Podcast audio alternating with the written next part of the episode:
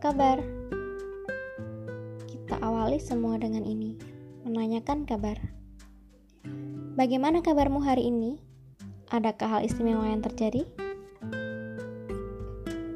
Bagiku, mendengarkan kisah orang lain adalah hal yang menarik.